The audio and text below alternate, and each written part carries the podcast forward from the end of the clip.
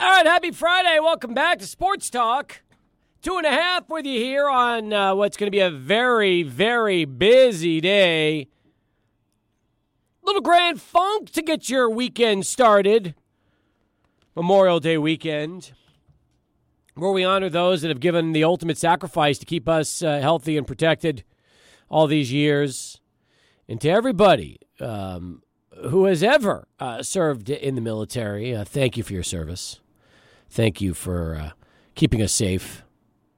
Definitely uh, more and more reflection after uh, the incidents of earlier this week in Uvalde, that's for sure. All right, uh, we've got a lot to cover on the program today.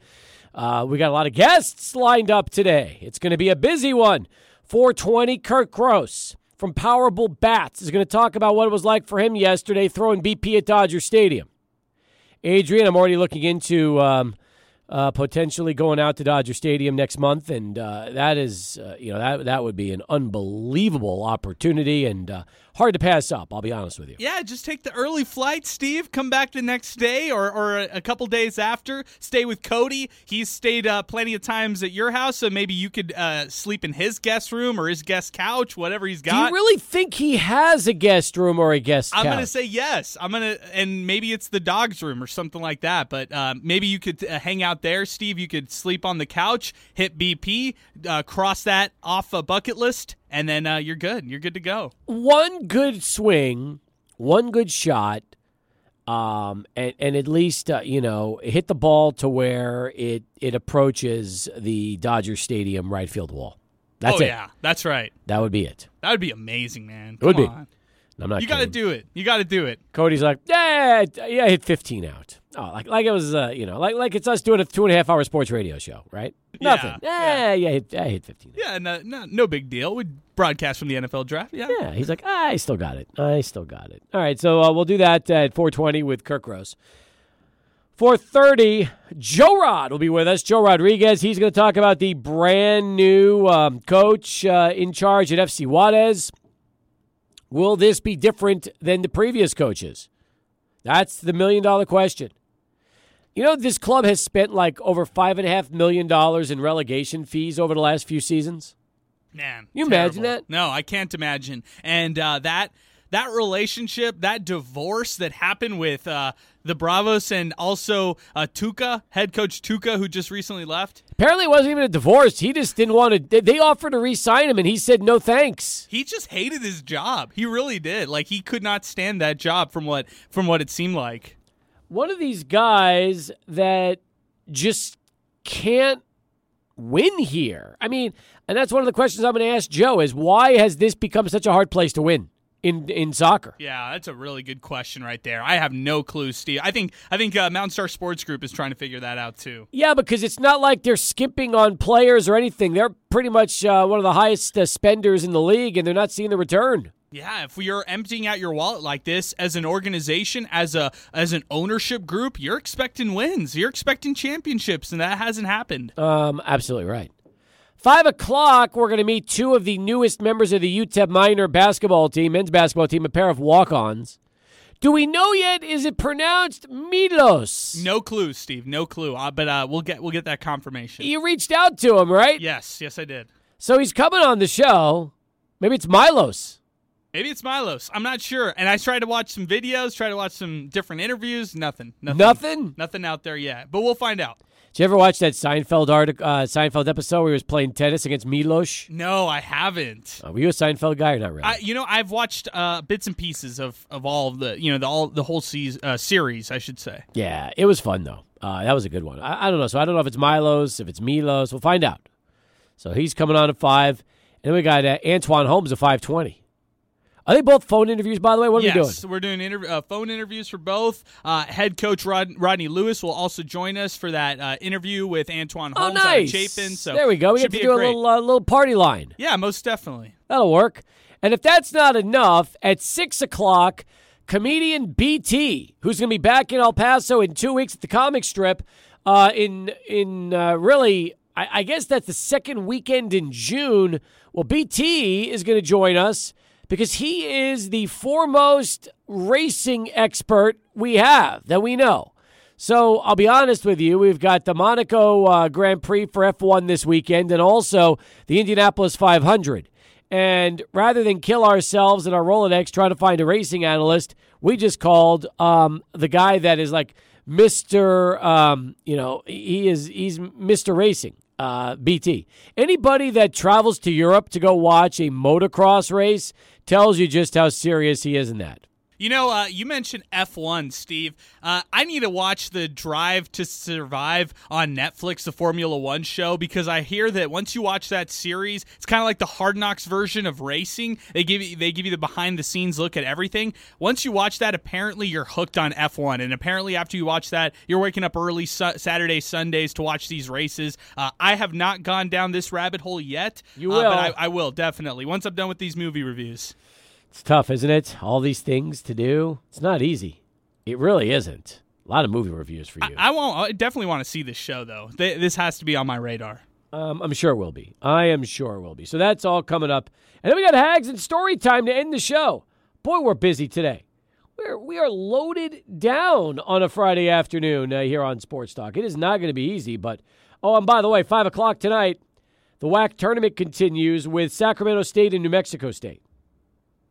So that's also uh, ongoing, and I believe is that the um, is that the WAC is that the WAC championship game or is that the semifinals? I'll d- I have to double check on that one, Steve. I haven't kept up with the WAC uh, tournament yet in baseball, but let me Oh. check on that. Lamar is playing Abilene Christian. That started at one o'clock. Okay, good. Okay, got you. So I believe these are the semis. So I think right now uh, New Mexico State's into the semifinals of the WAC tournament. Which, by the way, uh, if you follow Aggie baseball, they were lucky to make the tournament. I mean, they had a win in their final weekend just to get in. And since then, they've knocked off Rio Grande Valley and Sam Houston, two of the better seeds that they were going to face in this thing. So uh, it's it's almost like a Cinderella story right now for the Aggies because if they win and go to the championship, nobody, and I mean nobody, expected the Aggies to be uh, into the Final Four of the WAC baseball tournament. And it started with their first round upset and uh, how they were able to do that. Now they're just trying to uh, roll through this tournament. Let's see how far they could go. This is pr- really impressive by the Aggies. And hey, I mean, once you're this far into it, it, it doesn't really matter. You definitely have a shot to try to win the championship. Hundred percent, hundred percent. So we'll do that uh, on the show today, and I'm excited about that. Um, and that's all. Uh, once again, you know, that's that game is going to be going on over the last uh, 90 minutes of sports talk. So we'll update you on that score as it's uh, as it's ready. Meanwhile. Um, phone lines are open 505 6009. That's 505 6009. Goodbye, Dallas Mavericks. Uh, they departed the Western Conference Finals, and let's be honest, they were never in this one. I mean, you fall behind three games to none, uh, you would have had to win four in a row. Now, I'm happy they at least made it. Uh, they they avoided the sweep, but that was about it. And the Warriors reign supreme. We all know Luka needs help. That seems to be the uh, one underlying factor of the Mavs' departure, and maybe you could even marvel at Luka and say he's so good that he pretty much put this team on his shoulders and took them all the way into the Western Conference Finals. Yeah, it kind of reminded me of that 06 run LeBron James had with that terrible, terrible Cleveland Cavaliers team. And he willed that team to the, the NBA Finals that year, and they pretty much got blown out once they got there. But uh, just to make, just to hit that accomplishment, just to uh, reach that mark was pretty impressive in itself. Luka was kind of doing the same thing this run. Uh, you know, going on the other side with the Warriors, real quick. I, I just, you know, the way that they built this team. You look at the Lakers, you look at the Brooklyn Nets, you even look at the Milwaukee Bucks. Those teams in the offseason like to acquire those older veterans. And they think that, hey, by getting Avery Bradley, getting Kent Bazemore, those guys, you're getting a team full of veterans who've been there at the championship type of level. The Warriors went the opposite direction. They said, let's go young. Let's start getting guys like Gary Payton II. Let's get Moses Moody out of Arkansas. You know, these younger players that they can really build on. And it's proven to really help them out. I mean, they have the veteran guys already with Clay, Steph, and Draymond. Now you're mixing the older guys with these newer guys. Look, look at what Jordan Poole did this whole playoff stretch. He's been killing it. And uh, the Warriors, they're going to go into the finals as the favorites, uh, either over Boston or, or over uh, the Heat. And they're going to be a tough team to beat in the finals. Very tough team to beat because let's be honest, they didn't look great early on, but this was by far and away the best uh, series they've had. Maybe the Warriors are just filled with the vets that know when to turn it on when they need to. Yeah, that, that could definitely be the case with Draymond Green. He doesn't really do it uh, as much in the stat sheet, but you see what he could do when he's on the floor playing. It's momentum with Golden State. Also, their crowd is fantastic. Yeah. Yesterday, Dallas went on a 15 to two run in the third quarter, and uh, you know the Warriors were still able to stave them off, and that just shows you that even when other teams have these big runs with them in their home court, they're able to flip the switch and, and get momentum right back on their side whenever they want. As far as Boston, Miami goes, I think the Celtics will close out the Heat tonight. Uh, it remains to be seen if there will be a Game Seven in Miami. Look, there's a lot. There's there's a lot of ways to look at this. I, I don't think Boston beats Miami in a Game Seven on the road. I, I mean, they did in Game Five. Or uh, I understand that, but this is their shot. I mean, you're home. You've got Game Six. You have the momentum. You're deeper. You're more talented. Miami is on the ropes. Adrian, this is when you deliver the knockout blow. This is when you put the Miami Heat out of their misery, end a great regular season, end a trip to the Eastern Conference Finals, but ultimately, Celtics are in a great, great spot to win tonight. They are. I feel like the Celtics are in this position right now, and we did not see this coming uh, back in J- uh, January. We didn't see this back in February. It just speaks to how the Celtics really came together. Ime Udoka, first year head coach, he's looking like a poised veteran out there as a head coach. Lines are ringing in. Good to hear. 505 6009, our telephone number 505 6009. I don't think I've ever seen the lines light up like this since we switched phone numbers. So that's great news. Memphis Drew's going to kick it off. 14 past the hour. Drew, how are you? Doing good, Steve. You? I'm well. Weekend's here. We've got a three dayer and uh, excited about that, Drew, and uh, excited uh, about everything that's going on in the sports world. That's for sure. Yes, sir. We won't forget about those Veterans Memorial Day. That's right. They gave the uh, they paid the ultimate price for us.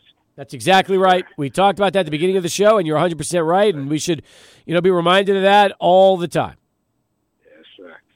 Hey, you get as many Memphis Grizzlies calls as you do Dallas Mavericks, L.A. Lakers, and New York Knicks. That's amazing. That's true. Hey, uh, uh, actually, I get more Memphis Grizzlies calls than Knicks uh, about the same number as the Lakers and more than the Mavericks. So congratulations, you have the uh, you definitely are, holding court right now. Hey, I, I wish Morant would have been healthy for those games. I believe it probably would have went to seven games, and we may have beat the Golden State Warriors. I don't know. I mean, I did see. I mean, again, we'll never know when Morant, uh, you know, because you're right, he wasn't hundred percent, but um, it's just tough, man. The Warriors they're just one of those teams that I believe they're just you know, they're built for the playoffs. I think Memphis made strides. I think Memphis could easily be in the Western Conference Championship or the NBA Finals next year. I just don't know if they were ready yet. The best way to put it. Yeah, I do. Next year is going to be very interesting. I can't hardly yep. wait. You got uh, Kawhi Leonard coming back with the Clippers and uh, Minnesota's get in there. Denver's going to get some of their injured players back. That's right. Dallas need going to get some people, so it's going to be very interesting next year. Completely agree. Uh, what do you think the Grizzlies need? I'll listen to you off the air. All right, good call. Thanks for getting in. Um, and that's and that's a great question because um, when you look at a team that did as well as they did, and we're saying it, you know, they still they're not there yet, and that's the key. Is um, now, I mean, could Morant be Luka like? They're different players. They're different. I mean, Morant's not a rebound guy. He's not a do all everything guy. He he dishes. He assists. I think that's important. Um, when I look at really what this team has right now and maybe what they could still use, Adrian, uh, my biggest thing is it'd be nice if they had a center who could go down low, bang, do it all, drop 20 a game, get 10 plus boards, and really uh, you know help uh, help clog the middle. They uh, they've got great guards, they've got good forwards. They just really don't have a center on this team. Yeah, I could see where you're going with that one. I, I, would I would side with they probably need a wing. They probably need to upgrade that wing position. So you look at forward uh, like wing guys this uh, this offseason, like Miles Bridges from Charlotte. He fits their exact mold. Like he would be their perfect player that they could add. Anthony Simons is a good off ball uh, you know backup in their backcourt. I think that could help them out a lot. They lose Tyus Jones this offseason, which is okay as in your backcourt. I can see where you're going with that one as far as the center. I just still like Jaren Jackson and uh, the the other players escaping me who they've got as uh, down low, but nonetheless, I think their their wings are, are, probably where they need to upgrade. Steven Adams and um, really Xavier Tillman, those aren't the answers at I like the center Z- spot. Xavier Tillman, he's young, man. He's young. Yeah. He's good. Well, and that's the thing is, do they? He played in the playoffs. Remember, Steven Adams was kind of the guy during the regular season. Then they leaned on Tillman a little bit more. But I'm saying, even with his upside, do you want somebody with a little more polish down low? Yes. And that's going to be the big question. You need to upgrade from Steven Adams, big time, big time. All right, let me take one more call, then we'll get to um, our first of many guests on the show. Oh, we lost John. I just I had him and I lost him. All right, John, do me a favor. Call back later. We'll get you up.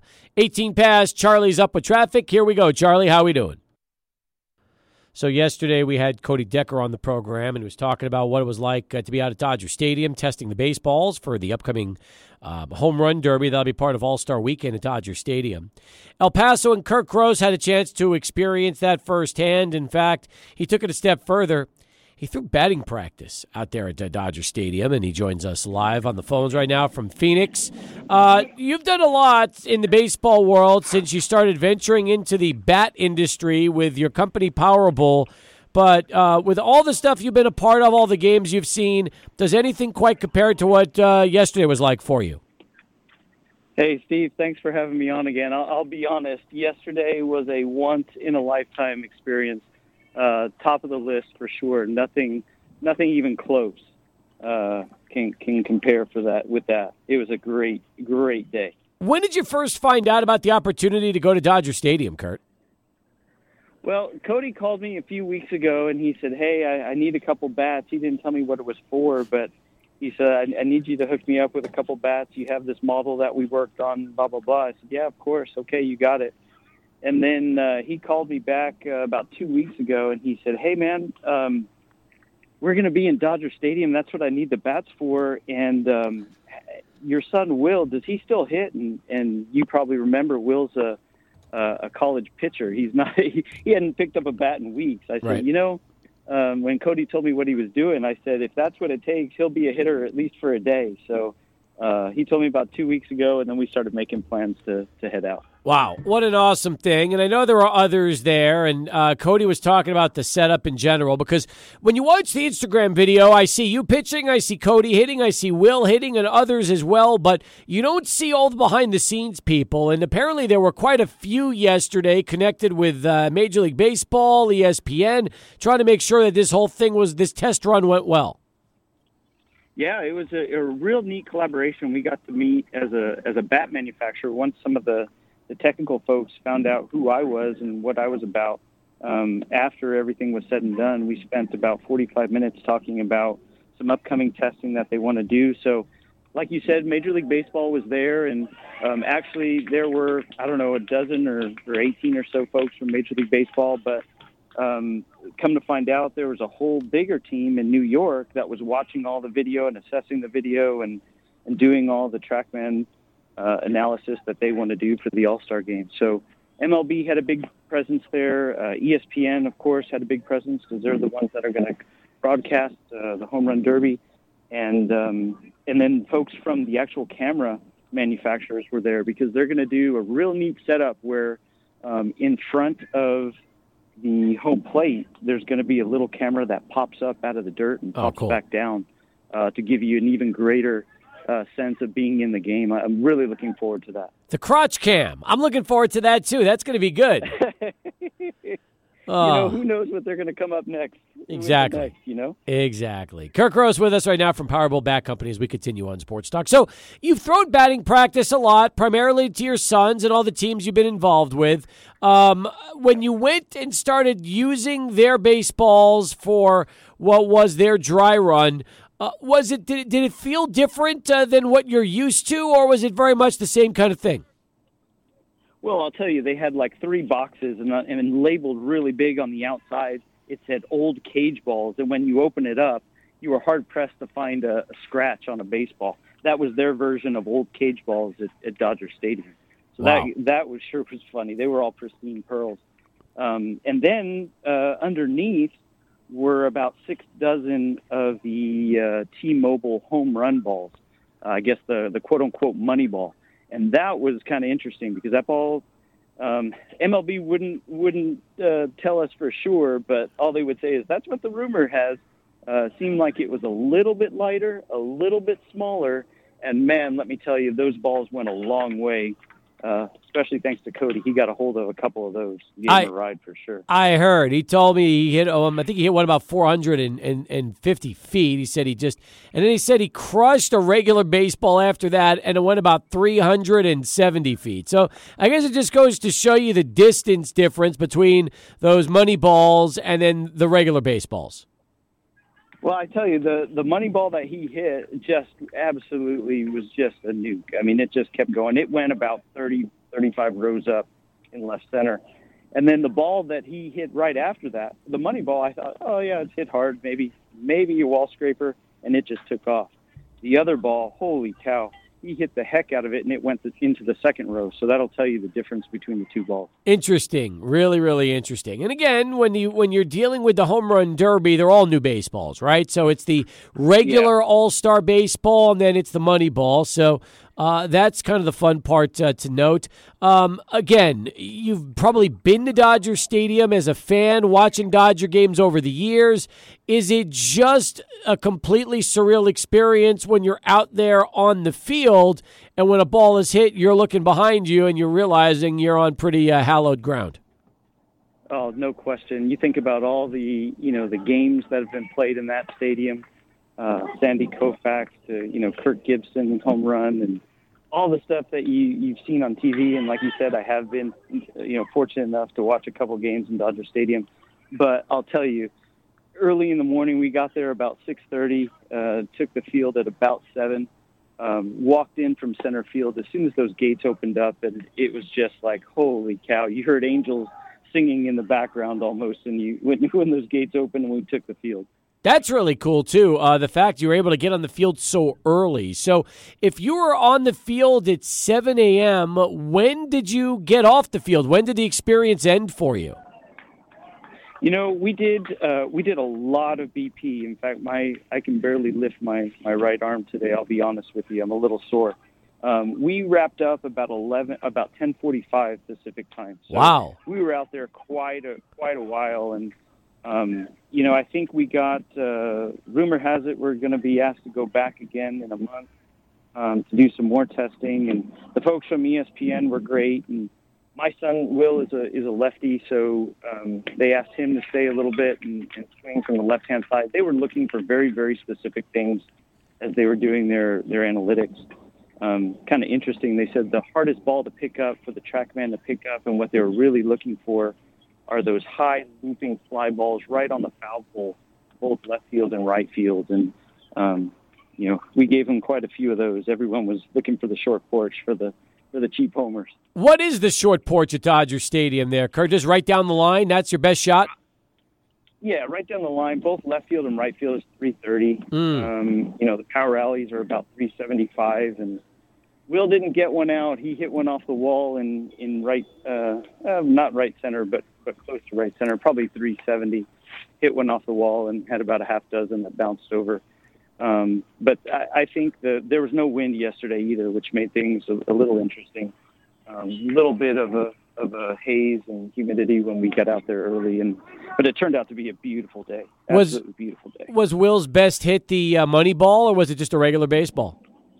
No, regular baseball. He didn't even hit a money ball. We were laughing about it after. I didn't even realize it. I I pitched to him for his two rounds and or three rounds, and and I didn't even have a money ball left in the bucket when, Oh, when man. he came up. So Yeah, that is Yeah. tough. And by the way, I mean, uh, it, to explain, I don't know what's tougher, trying to swing for two minutes in a row or trying to throw batting practice for two minutes in a row. let me tell you, you know, it's really interesting. I was tired after each session, but then the second round, what we did is we went to uh, the the bonus thirty second round, And um, let me tell you, there's a lot of there's a lot of pressure on uh, on a pitcher during during the home run derby for sure. Uh, in fact, the guys were joking from MLB. They said that's the real talent behind the home run derby is whether you can get a pitcher that can be consistently in the in the zone. They said that uh, Pete Alonso's pitcher, they did like a heat map of his pitches, and quite literally, there every single one is within like a six inch uh, window there. Incredible. Um, so there, that's the that's the hidden talent for sure behind the whole thing. Sounds like it. Well, listen, I'm happy you got a chance to enjoy such a great experience. You're going to get a return visit next month, and uh, we appreciate you uh, kind of sharing what it was like for you firsthand here on the show today. Absolutely. Thanks for having me, Steve. You guys always do a great job covering everything, and it, it was a blast. It was good, a blast. Good stuff, Kurt. All right, we'll talk to you soon. Take care and uh, enjoy the weekend, all right? Thanks. You too. Be safe. Bye bye. Kurt Gross, folks, from Powerbull Bat Company as we continue here on Sports Talk. Joe Rodriguez joining us next, right after Adrian, in this Sports Center update.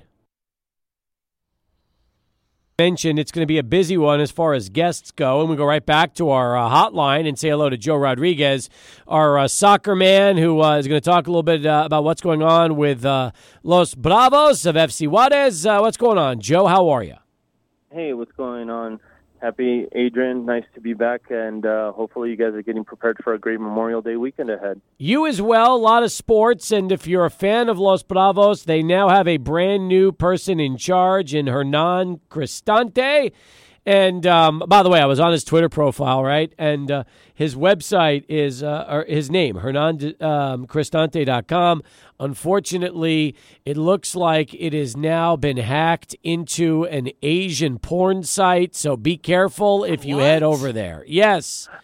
I was I was on his Twitter handle and I saw his website, so I went to click on it and I'm like, up, don't want to infect my entire computer. So uh, unfortunately, his website has been officially hacked. Hopefully, that's the only thing that's been hacked as far as uh, Cristante. Oh man, I, I don't know what to say to that. Anything, Adrian? You just go check it out yourself. No, I'm not going to check. It out. Afraid, afraid to do it. Don't, yeah, don't click the link from his Twitter handle. As all my listeners are like crying now to find his Twitter handle link. I'm sure.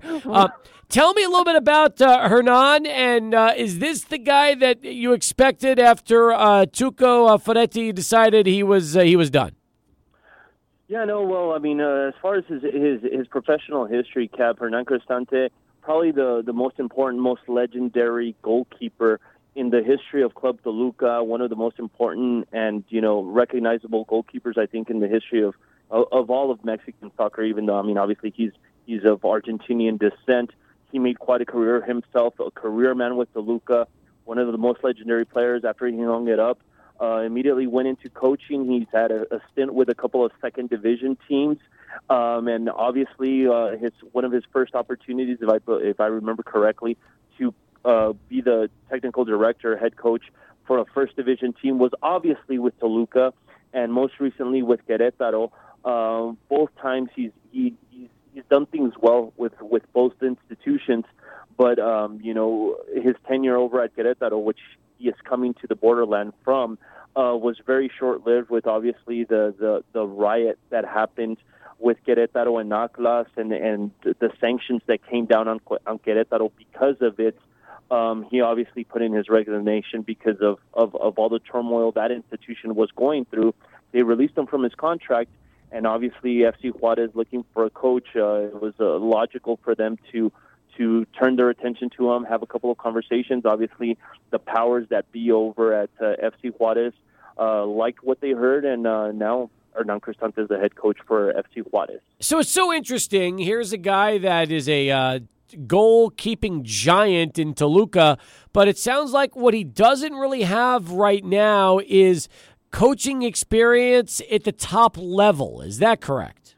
Well, I mean, no, he he's he. That's why they gave him. That's why they asked him to to join Querétaro. He did things very very well at, at, at Toluca, you know, and I believe if I remember correctly, uh, you know, made him made him a playoff team, which Toluca that's kind of expected at bare minimum. But um, with regards to what he's done, yeah, I mean, he's been a head coach for a relatively short period of time too. But he's been given chances, obviously, in the first division, and uh, he's been given chances in the first division, uh, and he's done things. He's done things more than adequately. So you know, coming into the borderland, I think uh, he'll be a good fit with an FC Juarez team that that that needs to improve. That goes without saying. Um, and I think he, he's he's a person, Steven, that will give stability to FC Juarez. Who he won't, you know, he doesn't produce a whole lot of uh, of attention with regards to the media. And for a team of FC Juarez that just kind of needs to keep a low profile and improve, I think Hernan Cristante will be a good fit for them. Absolutely. Joe Rodriguez with us here on Sports Talk as we continue. Why is it so difficult to win in Juarez at this level? Why have we seen so much struggle over the last, uh, you know, four or five seasons? Um, well, I mean, I, I could say you know, COVID for the last two years put put them behind the eight ball as a new first division team. But then again, I think it also, you know, it it, it altered the plans of of pretty much all the sports franchises in the world. So I can't I can't say that. But um, you know, I just I, I think with regards to to the powers that be over at FC Juarez, uh, you know, I think they just kind of they, they've made for for every interesting or or successful acquisition they've made they've made a couple of bad ones. Um, you know, and it's just been one of those questions where it's bad luck, you know, and, and just kind of the little things, Steve. Um, you know, they've made a couple of hires where, you know, you hear rumors and, and you hear hear things where, where the players aren't necessarily happy coming to the borderland or being in the borderland. Um, and they it just kind of trickles from there. And that's why you know, people say, "Oh, well, you need to hire better players." I personally think no. I, you don't need to hire a big name because a big name is not interested in coming to the borderland when when they're coming from from other cities. I think you need to to hire blue collar workers that are that are diamonds in the rough that have something to prove that have a chip on their shoulder and, and I think that's where you kind of have to start looking. And, and unfortunately, the Marco Fabians and, and all of those signings that have come to the borderland have, have you know, they come and, and they collect a, a very, very nice paycheck, but they sure as hell don't earn it, or they, you know, they bring nothing to the table for, for the money that they're making. Joe uh, Rodriguez with us as we continue here on Sports Talk. What about the roster? How does the uh, you know how does the personnel look compared to what we've seen? Well, obviously, uh, Steve, the season, the new season for uh, for Mexican soccer, uh, the the championship series is, is concludes on Sunday, and then it starts back up on July 1st because of the World Cup being held in Qatar and it being held from November 21st to December 18th and, and not in the summertime. Um, it's a quick turnaround. It's a quick start. July 1st, things get started. Hernan Cristante was named yesterday as the head coach. Obviously, they have players under contract right now. So, um, you know, it's going to be interesting to see. I mean, I think it's going to be rapid fire as far as uh, what players stay, what players get dismissed, what new acquisitions come on over the course of pretty much the next four weeks. It's um, important to remember that this, uh, in the early part of this week, on Tuesday, I believe, FC Juarez and uh, Cristante, his new staff, and all of the roster, they head to Playa del Carmen for their preseason workout. Um, not too shabby to a place to to have your preseason training, and then I'm sure they'll spend some time in Central Mexico with some preseason games before getting started on on June on on July 1st. Excellent. All right. Uh, meanwhile, I'd be remiss if I didn't mention the uh, Las Vegas Lights tonight hosting El Paso Locomotive FC in a very big road matchup before next Saturday's uh, home return against the Hartford uh, Athletic uh, team that's going to be coming to town. Uh, you tell me, the Locomotive started to put it together. They've played better on the road as of late. how do you see tonight's matchup against the Lights? Um, I think uh, on Tuesday when we had media availability, I think the theme with everyone that we spoke with uh, was that it's going to be a completely different game, Steve, than what we saw back in March, where it was a, a five to four final, nine goals scored in 45 minutes. I think uh, the Locomotive have definitely uh, cleaned up uh, those defensive woes. Um, so expect a completely different match. Now, Las Vegas still has a very young team that likes to just kick the ball long and go and, and what I call play fetch. You know, they just go after it because they're young. They have a lot of pace, a lot of endurance. Uh, but uh, but I, I you know I agree with with everybody and Coach Hutchinson. It's going to be a completely different match tonight. Um, look for it to be obviously a, not that much of a high scoring match, um, but I think El Paso has what it takes uh, to get the win out in Sin City, out in the Nevada desert. All right. Good job as always, Joe. Appreciate the time, and uh, thanks for giving us the lowdown on what's going on across the border. All right, you guys have a happy Memorial Day weekend. We'll be in touch. Be safe. Take care of yourself, Joe. Joe Rodriguez, folks, as we continue here on Sports Talk. 43 past. Come back with more uh, as uh, a busy, busy Friday, which will include a pair of uh, new UTEP basketball walk ons. They'll join us in our 5 o'clock hour right here, 600 ESPN El Paso. Nine in front of five as Sports Talk continues. 505 6009, our telephone number. John is uh, joining us next on the phone lines right now. Hey, John, how are you? Hey, doing good, guys. A uh, couple of quick things here. First, Sure. uh, NBA playoffs. Um, I'm going with the Celtics. Um, I, you know, nothing against Golden State. Just want to see Derrick White get a ring. Thank you, Boston, for that additional pick this year in the first round. So, uh, yeah, you're a um, you- you're rooting for Derrick White more than anything else. Yeah, more than anything else. Okay. Yes, that and and I, I don't think Golden State's going to be able to stop Robert Williams. Um, I don't know. I mean, Adrian, we've talked about this. Now, if Williams is healthy, he's going to be a handful for Golden State. But on the flip side, the Warriors have posed so many matchup problems for the Mavs. And granted, Boston's a, a much different makeup than than uh, Dallas. I don't know. Do you think Golden State's going to struggle with Williams, like John says? You know, it's interesting. It's a good point that he brings up because uh, the Mavericks they threw out both Maxi Kleber and uh, Dwight Powell. Those guys didn't do anything the entire series, uh, and one of one of the reasons is because of Kevon Looney and what he was able to do for the Warriors. So if you get uh, good production from Looney, which is asking a lot out of somebody who's you know a little bit, he, he's not as as consistent as they want him to be. I, I don't really know how how good of a series Kevon Looney will have. The biggest thing going for him is he has experience. So I don't know. It's a great matchup that John brings up as far as Robert Williams going up against the front court of the Warriors. Yeah, well, we'll have to see on that one. Um, the next and last thing I wanted to hit on, I know it's kind of old news, but I've been busy all week. Wanted to hit on Saban, Okay. what he said last week, ripping on um, all of his assistant coaches, pretty much. Um, we all know Nick Saban's the goat.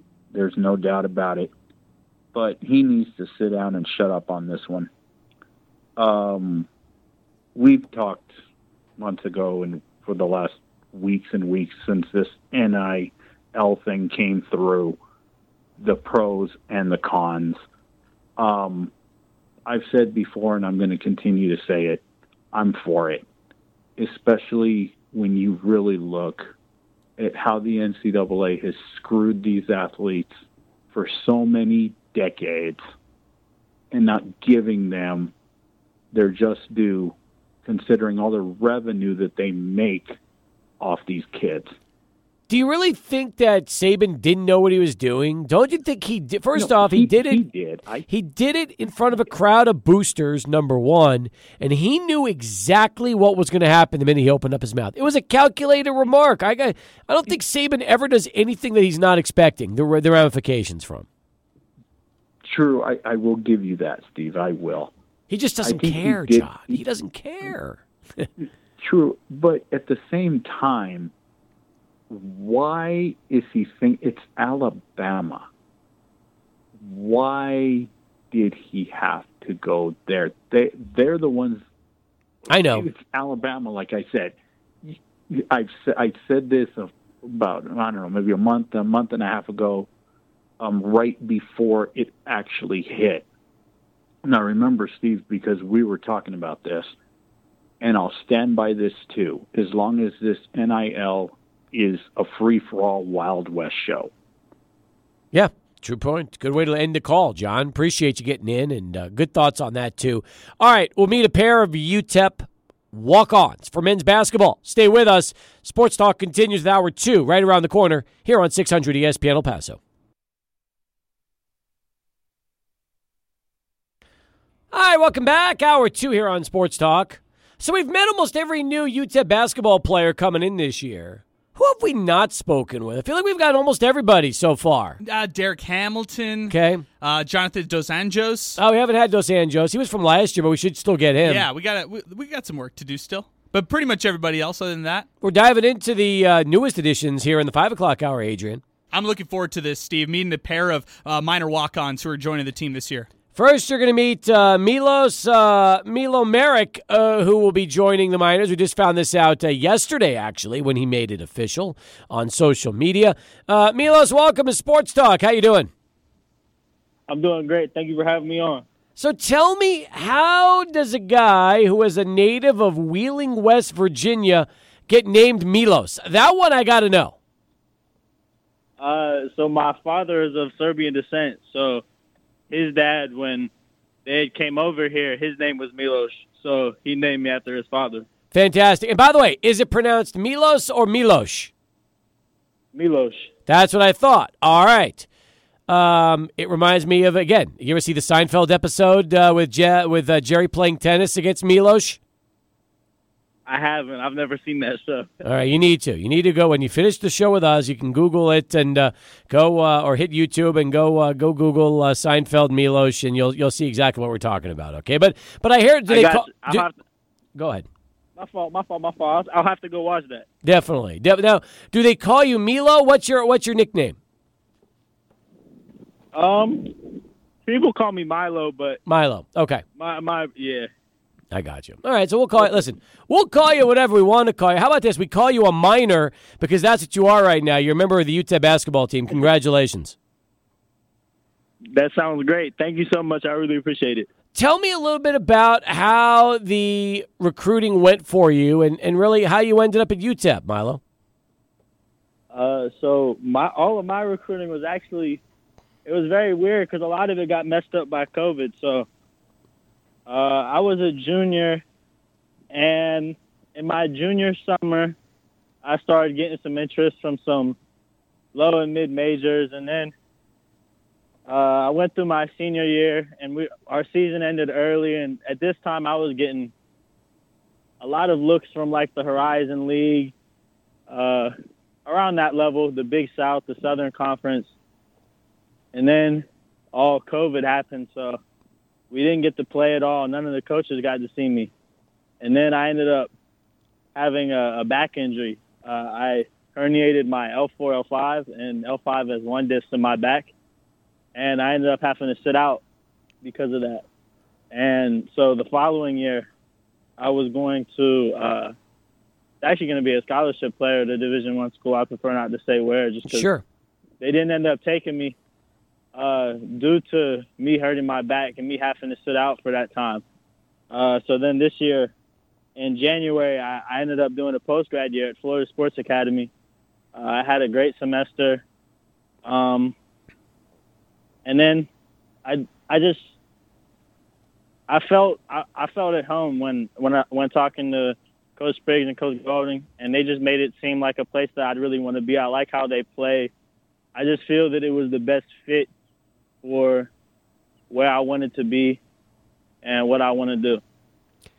Uh, I'll tell you this, Milo. That's a crazy story, and I'm sure you're not the only one that has been dealing with trying to get recruited, interrupted by COVID, then you get hurt, and it changes the trajectory for everything.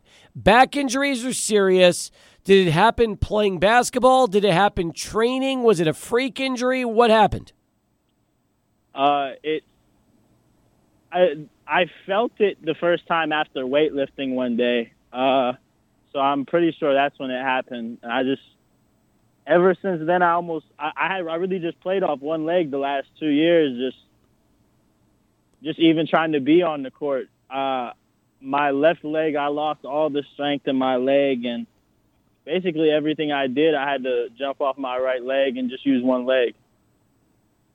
That's unbelievable. Now, as you've um, strengthened yourself, because I'm sure you had a, a, rehab program to get your back straight, um, were you able at the same time to also start to uh, to strengthen that left leg again?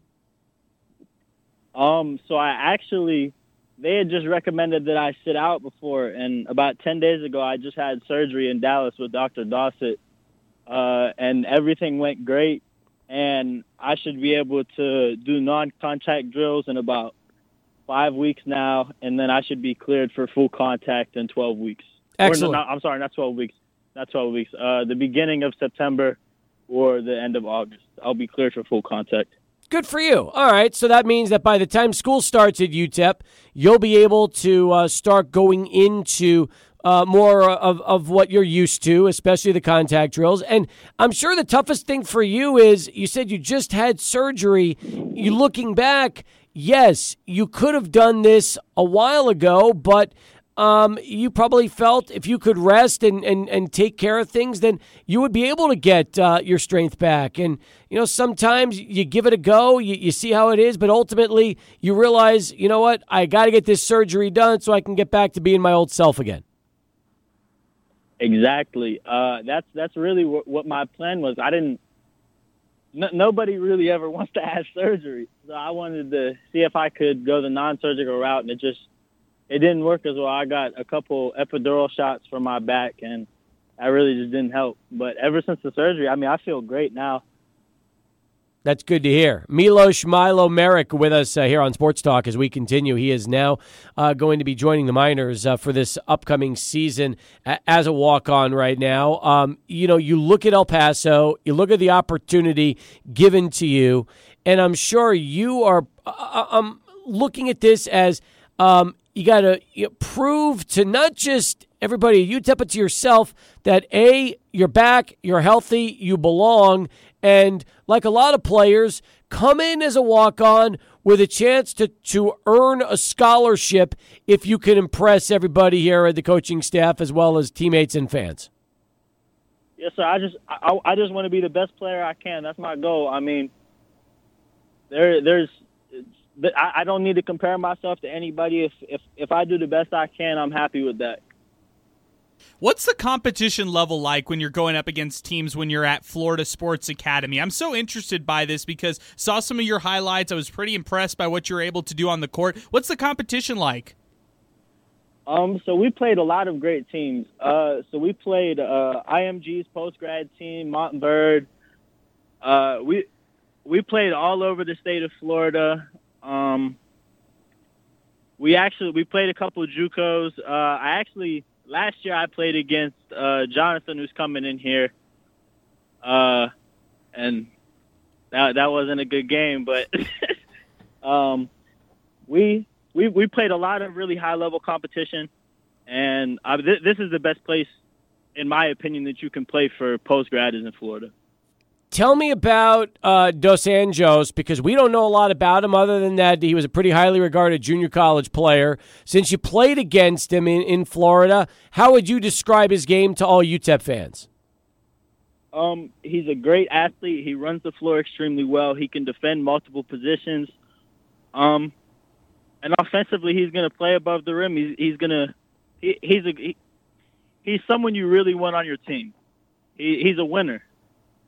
Uh, I actually I I watched him play in high school when he was at Victory Rock Prep because I had played in school in Florida also, and I had the the I was able to see him play there, and he same kind of guy. He's he's gonna do whatever it takes, which is useful. I mean, everybody needs somebody like that. You know, it's funny. Uh, I feel like UTEP's entire roster is filled with that exact type of player. You know, whether it's low post, guards, doesn't matter. Guys that are going to do whatever it takes. That seems to be the common theme for a lot of the different players we've either spoken to or, in your case, you know, talking about uh, with uh, with uh, Dos Anjos and, and, and yourself. Yes, sir. Uh, I mean, that's it's it, that's what Coach Golding's looking for. He, he wants guys that are going to win. He wants guys that are going to compete, play defense, and just be a team player. I mean, it's it's a great program. I'm so excited to be there. Milo, you're also a little older than a lot of incoming freshmen because of what happened over the last couple of years with COVID and the injury. How much do you think that plays into your hand and is an advantage for you because you're not an 18 year old freshman coming to UTEP? Um, I just I feel like I'm I- I know a little more. I'm a little more used to how a college day would look, being that I've been in post grad, uh, and being that I've been at sports academies and places. My junior year, we were number two in the country for high school. I, I've I've been around this before. I'm not. This isn't really new to me, and I just I can't wait to be a part of it all. I think the advantage for you also is because you've played against high level competition dating back to your high school days till now. Um, sometimes you always wonder about the transition going into Division One, um, and maybe for you the learning curve won't be as high uh, or won't be as great just because uh, you've had the opportunity to play against really high level talent over the years. Yes, sir. I've, I've over my high school career, I played with about 30 Division One players, so.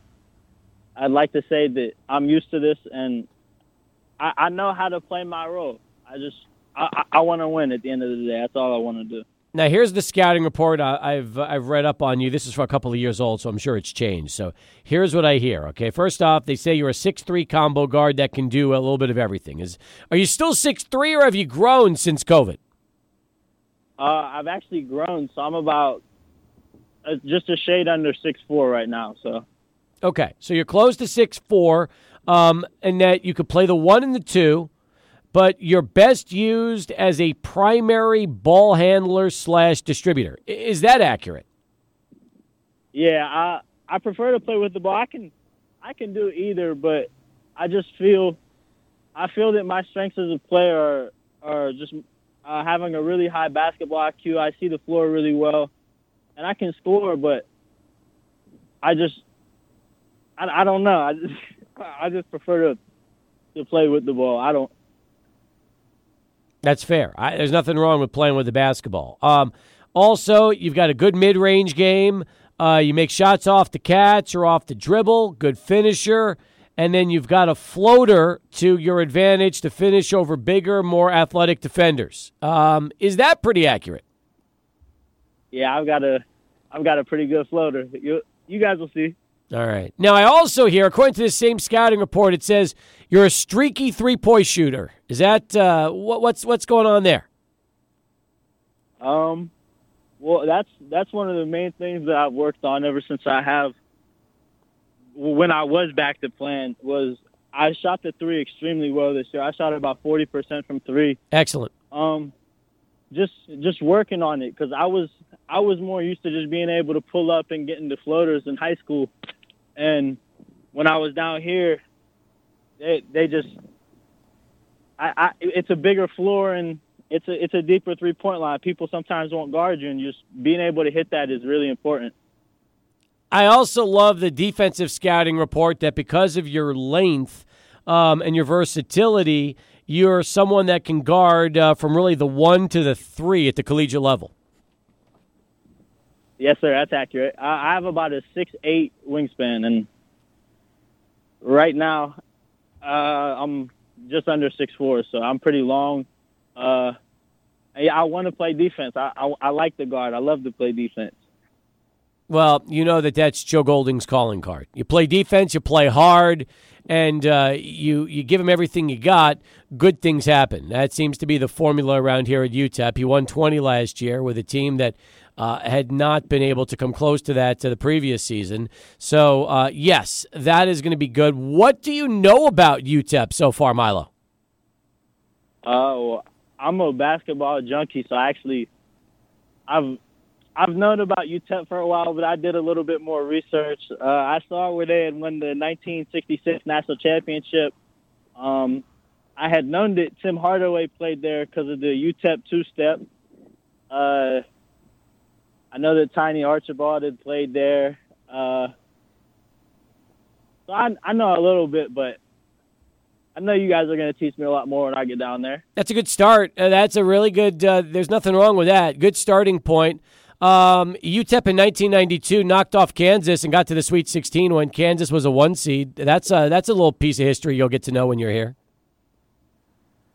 We're going to do that again once I get there. I'm excited.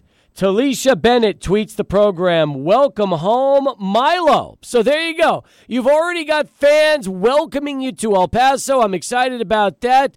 And it sounds to me that uh, as soon as you get cleared uh, at the end of August and September for full contact, all systems go. A lot of Miner fans are going to be excited about what they can see from you.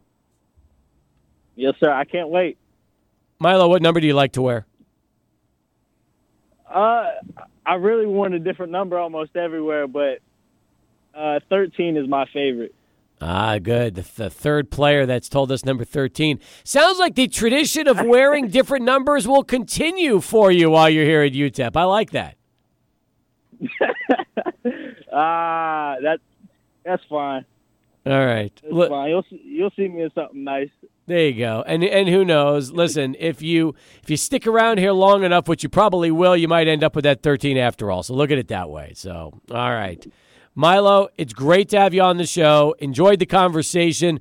We'll look forward to meeting you when you come into El Paso, and uh, best of luck as you as you recover from that surgery. Thank you so much for having me on the show. You got it. He's Milos Milo Merrick as he joins us here on Sports Talk. Great job. Great, great job. 18 past, more in a moment, but first let's go to Charlie One and get this traffic update.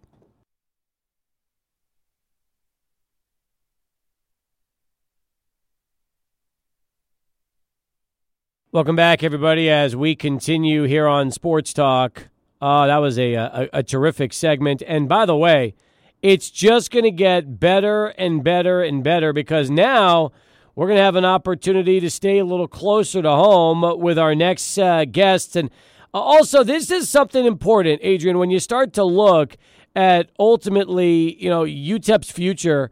And uh, it's going to continue with uh, a couple of uh, you know a, couple of kids that will come in as preferred walk-ons, but an opportunity to do so much more. Yes, and the fact that you're able to establish a local pipeline like the Miners are doing right now. I mean, Steve, we have UTEP has not seen a local player uh, wear a UTEP uniform since Isaiah Reigns. Uh, you know, and that's been almost four or five years ago. So uh, it's been long overdue, and I'm so happy that they're tapping back into the local potential and the the, the local stars here in El Paso. Well, let's welcome in Antwonne Holmes and Coach Rodney Lewis from Chapin as they both join us together on the program here via the 600 ESPN El Paso hotline.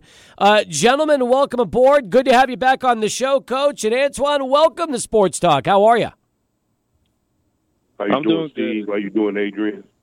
Uh, we're good. We're good. We're better, Coach. We're better now, especially since we know that uh, Antwonne's staying home and going to be uh, having an opportunity to play for his friends, family, and all of El Paso with uh, the UTEP Miners. That's uh, about as good uh, a story as we've heard in a while.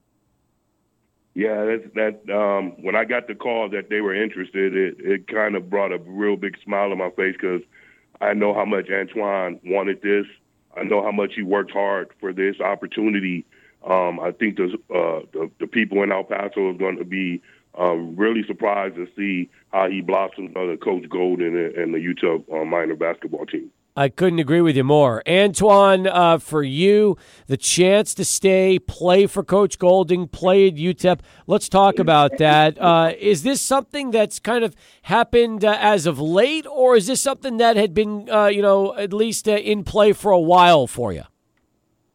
Um, it happens kind of. It happened kind of late. So, um, Coach Golding had uh, reached out to my coach towards the end of the this basketball season, and um, you know, he was just telling, talking to him about uh, how interested he was in having me go.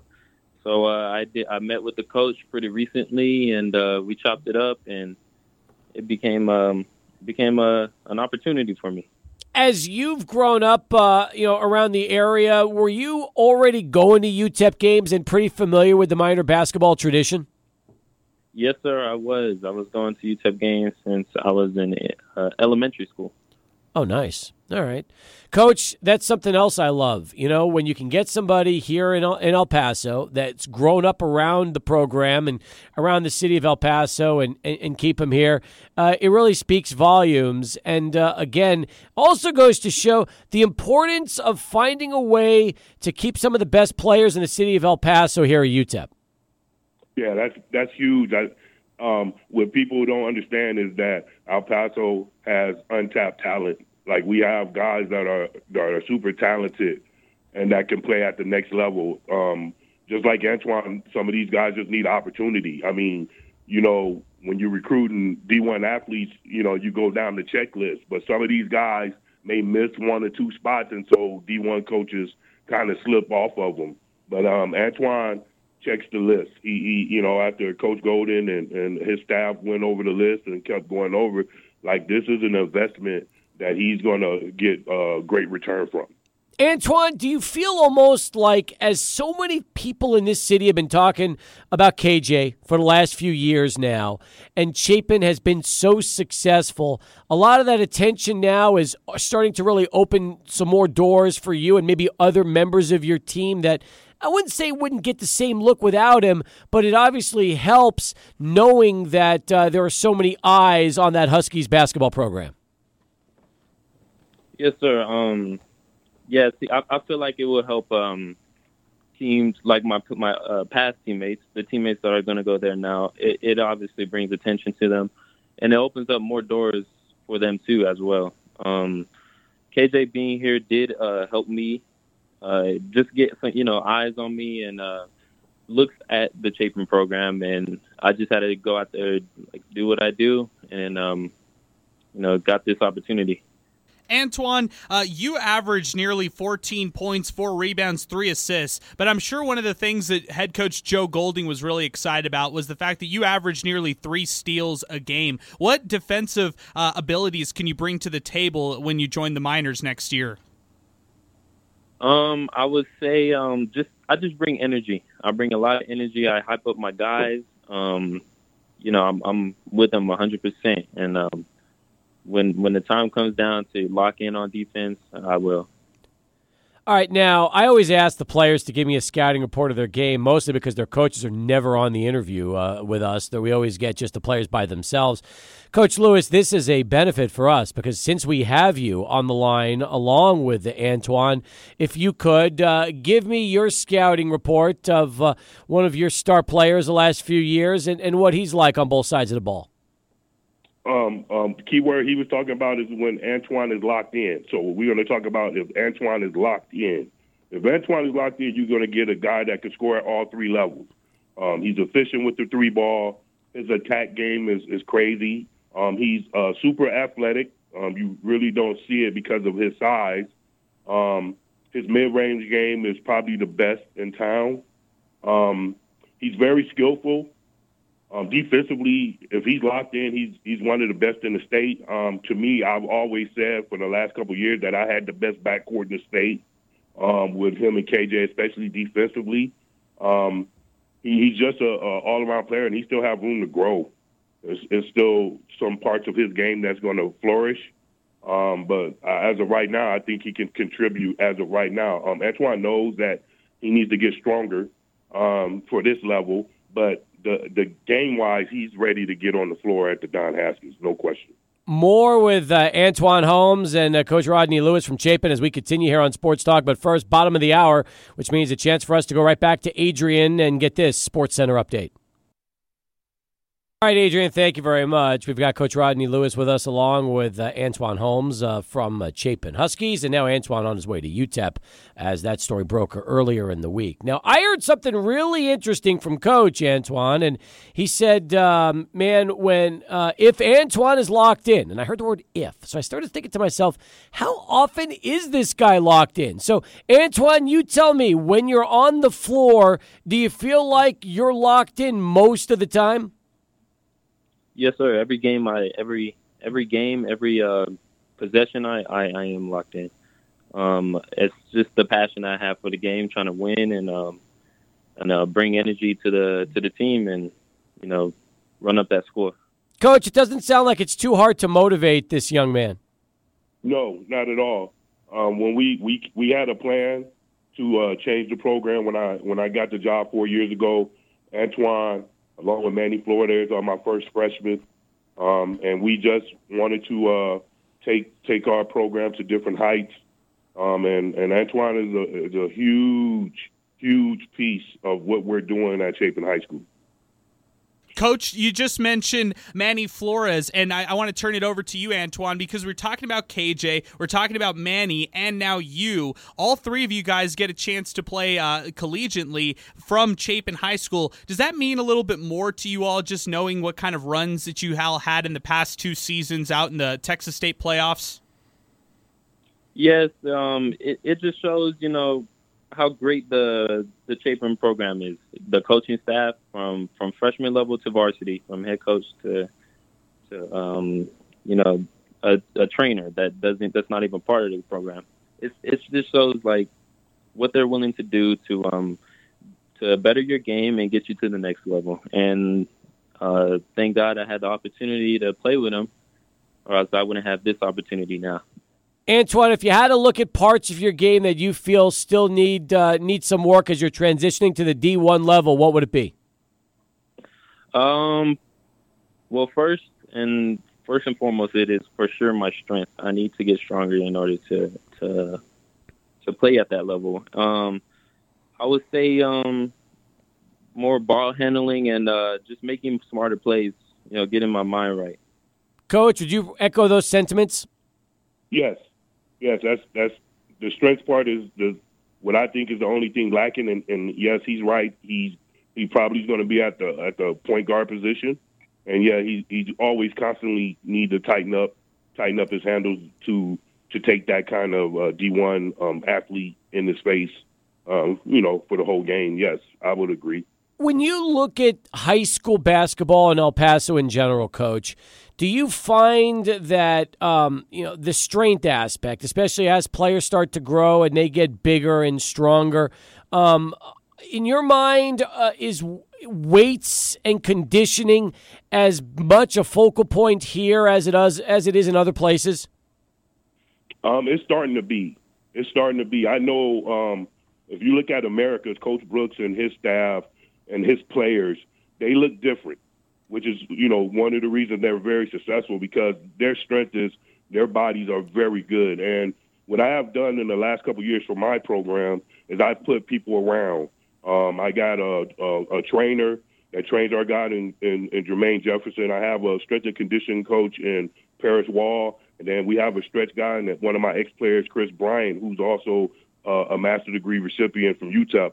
And and you don't understand how those teams help, especially when you plan 38 to 40 games and trying to make a run to a state championship. Um, last year, Antwonne Jr., when we failed against Summit, um, we, we gave up a 21 point lead. And the main thing was um, Antwonne and KJ were were banged up going into the playoffs, but main thing was our strength and our conditioning was not at that level um, to keep up with the summit. And then this year, the same thing. We we we got stronger, but the, those guys out there are way bigger and, and way stronger than us. So we have to, continue here to put our athletes in position um, so we can um, all any team that's really good enough to make a run. You're going to have to have a strength and conditioning program. Antwonne, you mentioned that you watched UTEP basketball games in elementary, all the way back in elementary school. Uh, what are some of the memories you have as a, just a Miner fan when you used to go to the basketball games at the Don Haskins Center? Um, it's just you know, I, back then I wasn't really looking. You know, I would I didn't really take basketball serious, so I wasn't really looking for you know like key moments. You know, so back then I just enjoyed watching the game. I enjoyed just watching the players dunk and making threes and the, and the energy there. It was just it was just live. When would you say you started taking things seriously and saw your game, you know, start to grow? Uh, I would say freshman year when uh, Coach Lewis came in and he uh, he got the job. Um, he was just letting me know like what potential I have and what um like how far I can take my game and what what level I can play at college and and he just helped me. He just guided me through the whole process through my whole uh, high school career, and uh, now I'm here. Coach, it sounds to me as we wind things down that uh, Antwonne's got a chance to be a real fan favorite for the Miners. Are they going to love him? You, you, if you if you haven't had the chance to see Antwonne play the last couple years in a Husky uniform, my suggestion is make sure you get your Miner tickets um, because he's going to bring pride and he's going to make El Paso proud to be a, a native son out there competing at a high level for Coach Golding in a, in a Miner basketball team. Coach, I also would be remiss if I didn't ask you. Uh, Eugene Costello was named the head coach at Andress High School. That uh, that coaching vacancy was left because of the late Jim Forbes, the legend who passed away earlier this year. Uh, just your thoughts on the, on Eugene being named the head coach over there at Andress. Uh, first of all, rest in peace, Coach Forbes. You are dearly missed. Um, I love you. Um, it's not a day that goes by that um, I don't think about you. Um, um, Eugene Costello earned that job. He deserves it. Um, he's been there way back when I got there. We've accomplished some major things that people don't talk about much anymore because a lot a lot of other teams have, have reached that pinnacle, like the Burges run with the Newton brothers and Dion, um, and then the runs we've had, and then the run America's had. But the but the Andress run need to be talked out a little bit more. We we went to four straight Sweet 16s. Um, Coach Forbes gave Coach Costello, Coach Weaver, and myself the tools that we needed to be head coaches. And uh, Gene is going to be a phenomenal coach. He's going to be a phenomenal coach. He he prepares better than um, most people that I know. Um, the two games are going to be exciting every year, um, and I'm looking forward to it. He's just going to bring out the best in myself, my coaching staff, and, and our players. Um, Northeast basketball is back. I'll tell you something else, Coach. Uh, I remember uh, Gene very, very well because when he was at UTEP, he was Genie, and he played for Jason Rabedeaux. He spent two seasons with the Miners. He averaged, I think, about 14 and a half and 13 points per game. He was a scoring point guard. He was a very good basketball player. And when you think about what he's done, transitioning, uh, living in El Paso and transitioning into high school coaching, uh, it, it's phenomenal because you you were getting choked up talking about Coach Forbes. Well, Coach Forbes also same thing, played for the Bear and then had the opportunity to go into coaching. Well, Gene didn't play for Haskins, but played for the Miners, and now here he is following in the footsteps of uh, of so many other ex UTEP players and and having his chance now. So I'm I'm pretty excited about that. Yes, it's, it just made El Paso basketball better. Um, Andress had no choice but to uh, give him the job. That's exactly what Coach Forbes would have wanted, um, and it's well deserved. Like he, he gets he gets those guys to play so hard. He's keeping the tradition alive over there. Um, he's the one. He's the right guy for the job. No question. No question asked. Coach Lewis, Antwonne, appreciate you both being here. Thank you for the time. Can't wait to see you come to the Miners. And, uh, Coach, we'll be looking forward to seeing what you've got in store for us for the Chapin Huskies when basketball season rolls around here later in the year.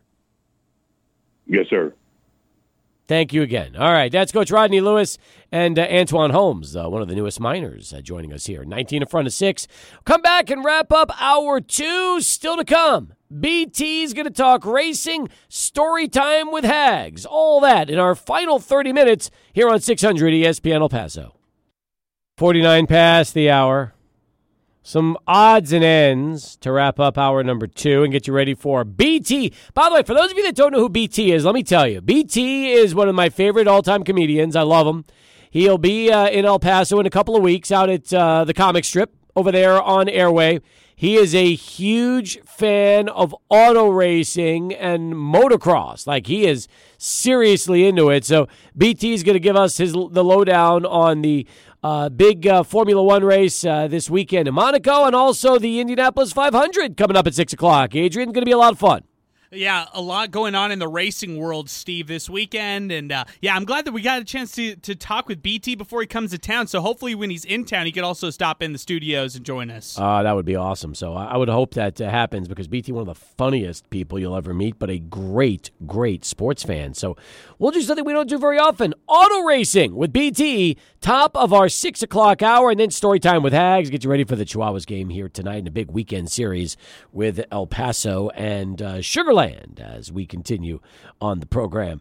All right, um, let's talk about some interesting things. How about the fact that right now the rumor is Nikola Jokic's going to sign a two hundred and sixty million dollar deal uh, with the Denver Nuggets. That's uh, on the verge of happening. Yeah, that's a. I wasn't too surprised at, out of this news right here, Steve. I just look back to last offseason. They gave a max extension to uh, my, uh, to MPJ Michael Porter Jr., who didn't play this past year due to an injury. Uh, you know, there's a lot of injury, um, I guess, reservations you might have if you're Denver about him. And if you're Denver right now, you can't afford any more injuries than you currently have. You, you know, Jamal Murray coming back next year. Same with MPJ. If you have Nikola uh, uh, Jokic obviously locked in with you at that supermax deal. I think that just tells you that he's your he's your franchise player. You just have to build around him with some quality pieces. But you can't let a two-time MVP go. You just can't do that if you're the Denver Nuggets. You know, that's your franchise guy. That's the fra- face of the franchise, no doubt about it. Uh, I'm happy for him getting the supermax. I know uh, also Devin Booker will be eligible for Yep. the supermax this offseason. So yeah, big names who could uh, potentially make some big money out of the NBA. How about uh, the Dallas Mavericks saying re-signing Jalen Brunson is their number one offseason priority? Yeah, very interesting right there because I thought that he played his way into a tough, tough market for the uh, uh, the Mavericks to try to re-sign him. His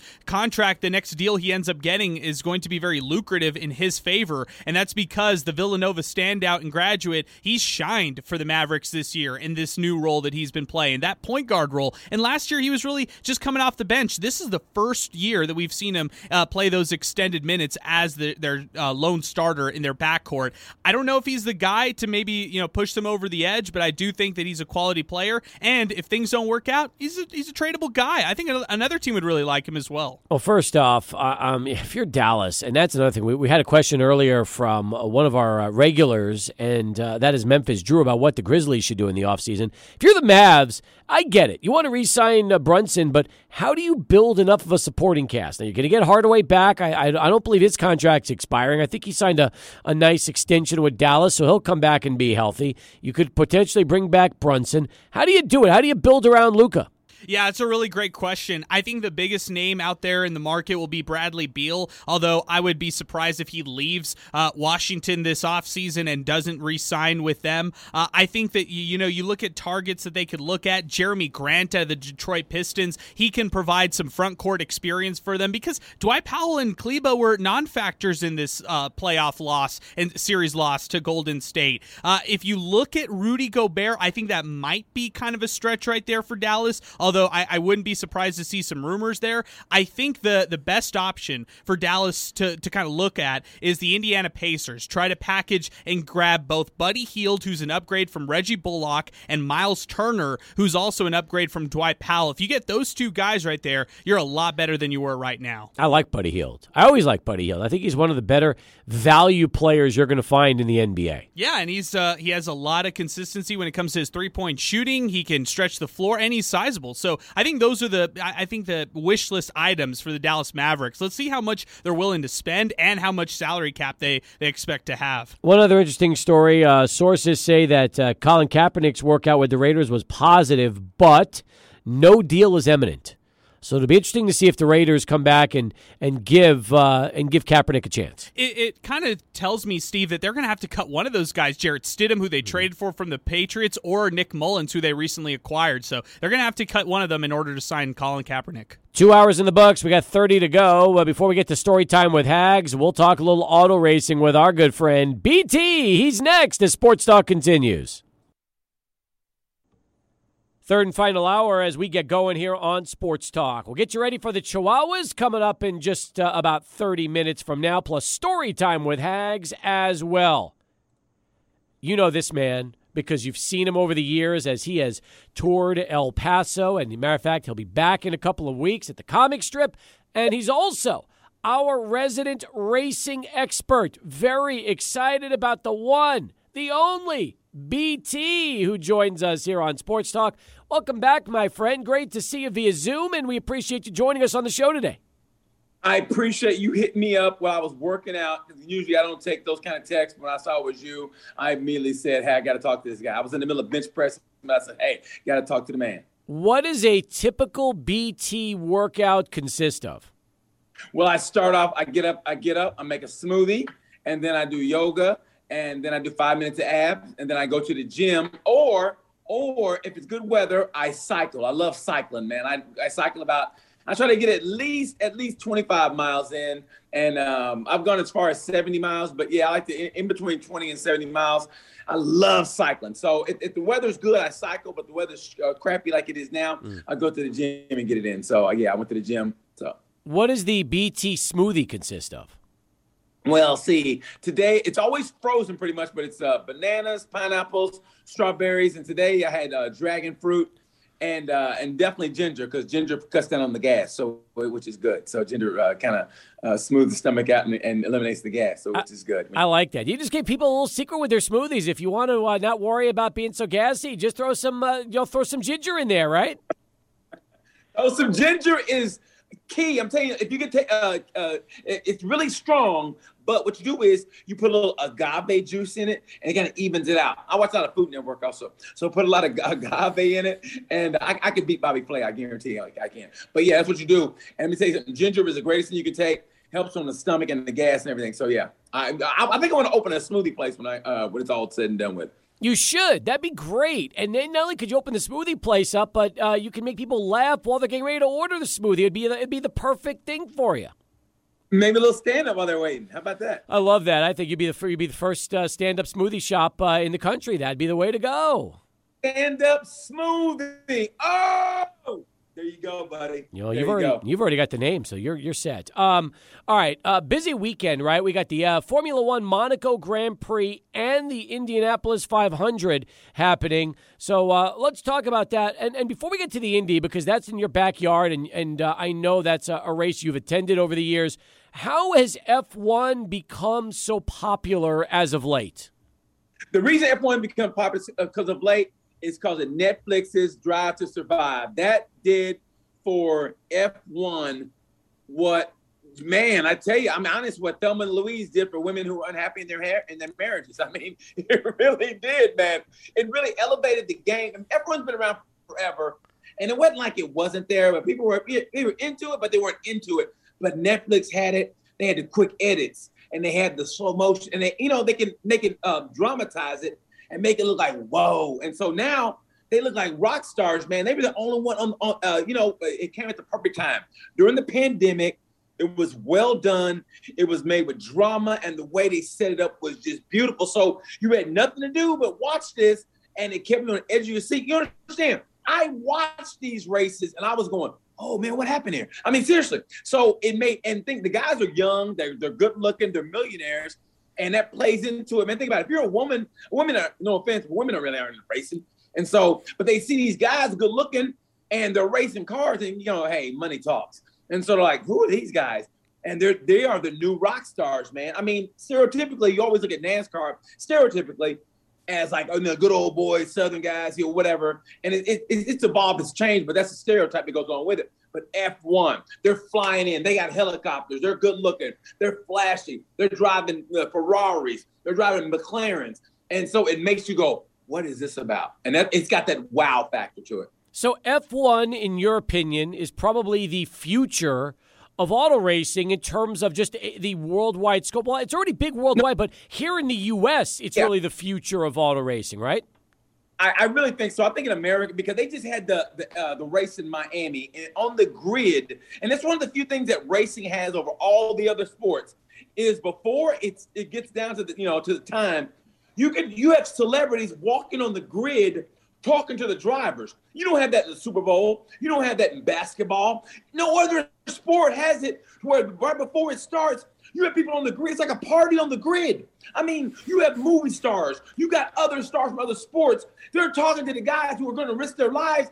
Then about five minutes, they're just shooting the crap with them. And then it's like, then that sound goes like, boop, and it's like, you got to go. And everybody clears out. And it's time to get down to business. And that's where racing, period, has over every other sport. You can walk on the grid if you got the right money and have the right connections. You can walk on the grid and touch these million dollar cars and I mean, it, that's what it has over every sport, man. Yeah. So yeah, it's got the wow factor. It's got the stars, and and they're in glamorous places. Miami. They're going to be in Las Vegas next year. It's going to be a night race in Las Vegas, dude. I'm telling you, F1 is the future of racing in America.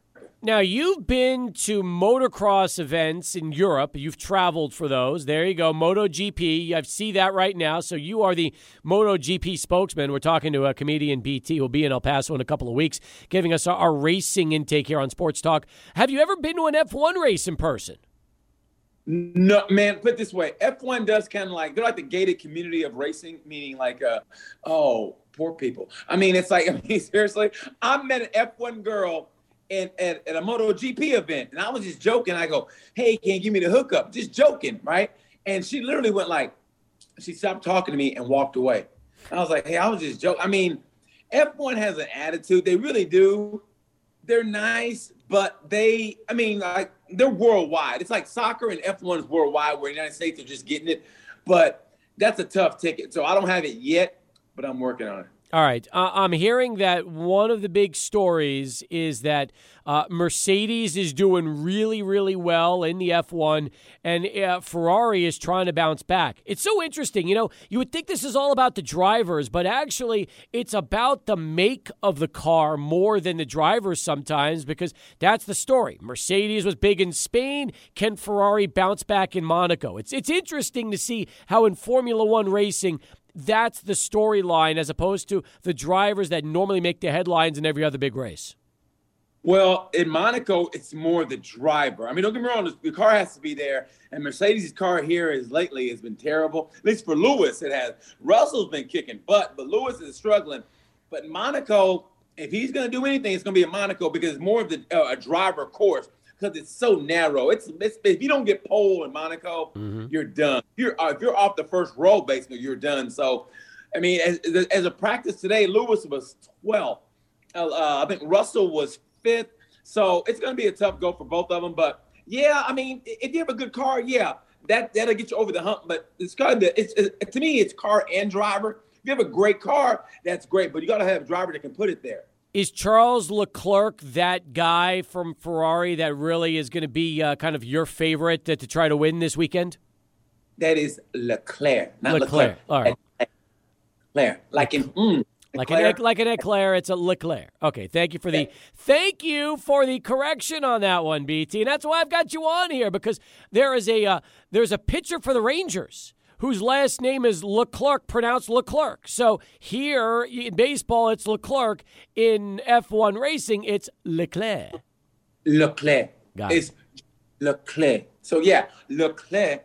Uh, but, but this way, he had a he he uh, drove uh, Niki Lauda's old Ferrari and he wrecked it uh, last week. So and last year he had car trouble before he even got on the grid. So man, fingers crossed but I think he can do it. But man, it's racing, and that's what makes racing so great. You just never know. So, but if he if he gets pole and he lives there also, I'm pretty sure he lives there also. So I I, I got him for the favorite. I, I got him for the favorite to win it. Yeah. All right, uh, BT. As we continue here on Sports Talk, tell me about the Indy 500 as well, and and what you're expecting as far as that race. Uh, is the weather supposed to improve in Indianapolis this weekend? Man, this weather right now is like a woman mood ring. It's like, man, I don't know what's happening, but right now it is in the garbage. I mean, like it rains, and all of a sudden the sun was just shining just now, and then it went back in the cloud. It's kind of like on perfect storm. Like it ain't gonna let us out. It ain't gonna let us out. So um, I think Sunday is gonna be good. But all you need to know with these two words, Ganassi Racing. Chip Ganassi has four out of the five cars on the first two rows. Man, this guy, honestly if they're the if they are the New England Patriots of the IndyCar racing, then Scott Dixon, who just got his fifth pole position, he's one short of Rick Mears' uh, record of six. Scott Dixon, man, is the most underrated driver in the in maybe IndyCar history. I'm talking underrated, even though he's a five-time world champ. Uh, he's underrated, but for some reason, I don't know why, starting next to him on the row, I have Alex Palou from Spain who's also a, I'm pretty sure a Ganassi racer. For some reason, I think he's going to be the winner. I think he, I don't know why, but I think he's going to uh, beat uh, Dixon this week. Interesting. All right. Um, and then I'm wondering also, I guess O'Ward is another one. Uh, he just signed a contract extension with McLaren through 2025. That broke earlier this morning. Do you put him in the uh, possible uh, contention for the uh, race? You must have been reading my mind. I got Pato O'Ward. I, yeah, I, I, think it's funny. He's got a Mexican Irish name, Pato O'Ward. Is patio water. he come from Mexico. The part of Mexico they don't talk about. But yeah, I got I got him. Um, for some reason, I, I like this kid, so I got him somewhere in the top five. He could be a winner. He could be a, a, a, a an outside threat. But I like I like Scott Dixon, but for some reason I got to go with Alex Palou. And also, I like the former F1 guys. I like Ericsson, and I definitely like Grosjean. Yeah. So uh, I got I got Grosjean. I like I like him. I don't know if he can pull it off, but uh, I wouldn't be surprised if he did. Put it this way. Interesting. And by the way, you said Formula F1 racers going to Indy. Is it considered an easier tour for them um, in terms of the cars themselves, what they're used to for F1 racing? You know, it's funny you say that. I was uh, talking to the F1 driver uh, a couple years ago when I was in Spain, not the name drop, and uh, and we were talking. And I, go, "What's the difference?" He goes, "The big difference basically is the G forces when you hit those turns." And I mean, in F1, he goes, you have to get your neck really strong for what you go through with the G forces. And you don't really appreciate it until you're down on that level.